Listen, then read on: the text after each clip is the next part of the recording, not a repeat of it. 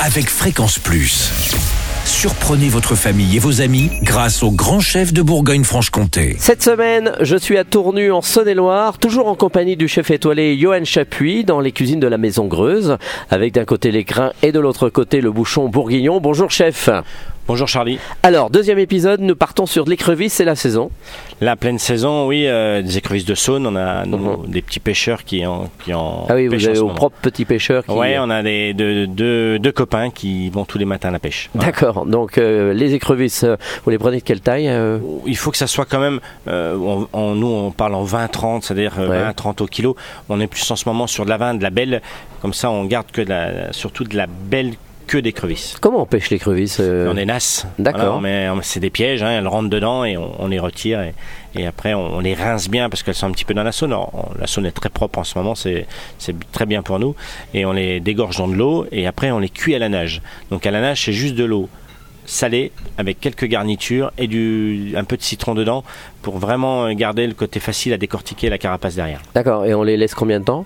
Alors, selon la grosseur, euh, c'est 7 minutes, on va dire, pour, euh, pour une écrevisse euh, dans, dans les 20-30. 7 D'accord. minutes à frémissement.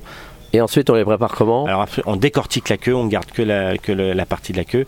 Et ce qu'il faut surtout faire derrière, c'est faire un, un- juste revenir toutes les, les pinces, les têtes, parce qu'il y a beaucoup de goût. Et ce côté revenir avec des échalotes, juste un peu de concentré de tomates ou des tomates fraîches si c'est la saison. Là, en ce moment, on n'en a pas, Mhm. mais on prend des réductions de tomates. Et là, on mouille avec vin blanc et un petit peu d'eau et on laisse cuire. Et tout ça, on le passe après. Et ça nous fait un, Un jus, jus, consommé. ouais, c'est ça. Voilà. C'est pas un jus, c'est pas un consommé, mais on a quelque chose d'assez concentré. Et tout ça, on le laisse refroidir. On va le coller à la gélatine, légèrement avec euh, une gélatine euh, toute simple euh, pour euh, végétale si possible, c'est encore mieux. Et on va, ça va être tremblotant.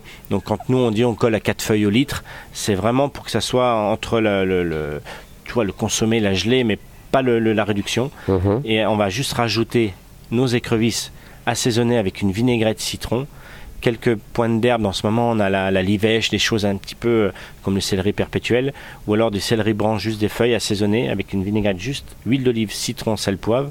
Et c'est assez sympathique à manger comme ça, entre la, fraîcheur de la carapace qui est en consommé et l'écrevisse, la queue d'écrevisse qui est craquante et gourmande. Merci Johan Chapuis pour cette belle recette ici dans les cuisines de la Maison Greuze à Tournu en Saône-et-Loire. Prochain épisode, eh bien, on partira sur le centre. Là aussi, c'est la saison. Et d'ici là, chouchoutez vos papilles. Chaque semaine, découvrez les meilleures recettes des grands chefs de Bourgogne-Franche-Comté. Du lundi au vendredi, à 5h30, 11h30 et 19h30, chouchoutez vos papilles.